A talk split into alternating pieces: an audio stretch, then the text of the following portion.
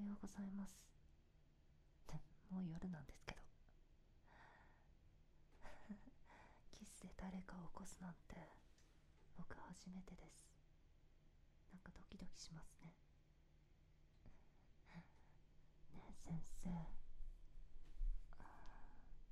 ダメですよそんなにジタバタしちゃ。食い込んじゃって痛いでしょ。なんか手足縛るってのも案外悪くないかも。夕方？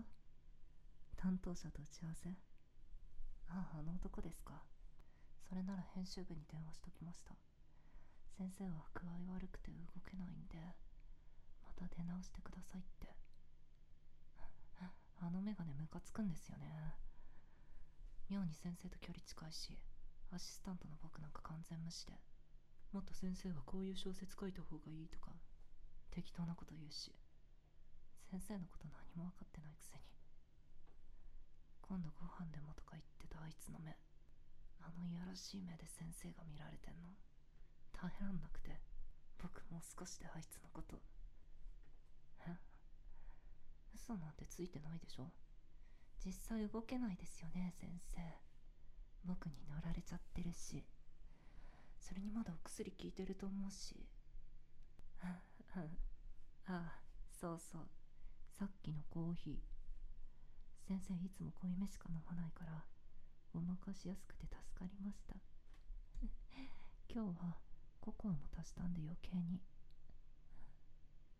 美味しいですよねモカジャバ先生が僕に教えてくれたんですよ。先生のこと大好きだから先生の好きなものいつの間にか僕もいっぱい好きになったんです。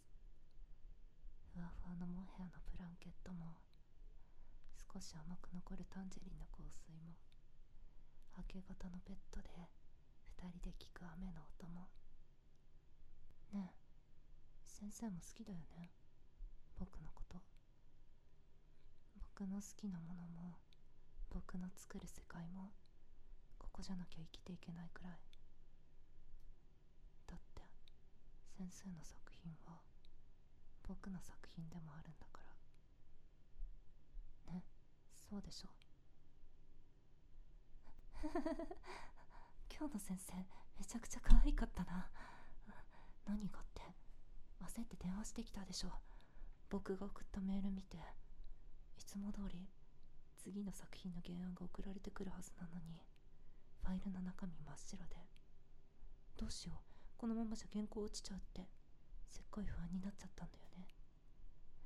僕がこの部屋来て玄関閉めた瞬間怯えた小動物みたいな目でどうしてって聞いてくるんだもん。先生のあの顔思い出しただけでも可愛すぎてゾクゾクして。は？何が違うの？僕がいなきゃ何にもできないくせに。なのになんであんなこと言えちゃうのかな。先生覚えてないんですか？この前一緒にお酒飲んだ時のこと。酔っ払ってもういいって。僕が何もしなくても自分で書けるって。僕すっごいショックであの担当メガネの言うこと真に受けてんのかなとか。僕のこと本当は利用してるだけなのかなとか。だからお薬飲んで落ち着いて。ちゃんと分かってもらわなきゃって。これでゆっくりお話できるね。ね先生。知ってる？僕のしてることって世間じゃゴーストライターって呼ばれてるんだって。芸能人とか経営者の本なんかでゴーストライターいるのは当たり前らしいんですけどでもさすがに小説だと本人が書いてないっていうのを教会でもご法度みたいで。これみんなに知られたらどうなっちゃうのかな。僕と先生だけの秘密。もし僕がバラしちゃったら ちょっと暴れないの。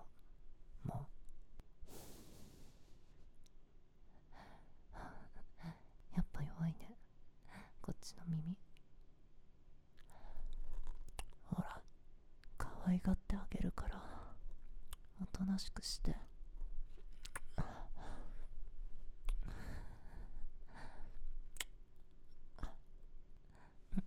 いい子。自分の立場分かった。誰か来たりしたらこの状況どう説明すんの？いい大人なんだから分かるよね。ずっと頑張ってやっと作家になれたんでしょ？最初の何本かすごく順調で。なのに気づいたら締め切り来ても何も書けない。自分は空っぽだって。真っ白な原稿の前で苦しんでる先生なんとか救ってあげたくて。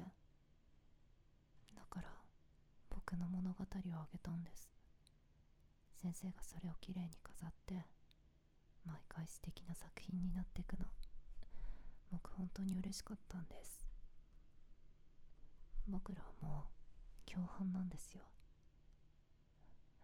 そうやって僕がいなきゃ何もできない先生になっちゃうまでゆっくりゆっくり僕が溺れさせてきたんだから。好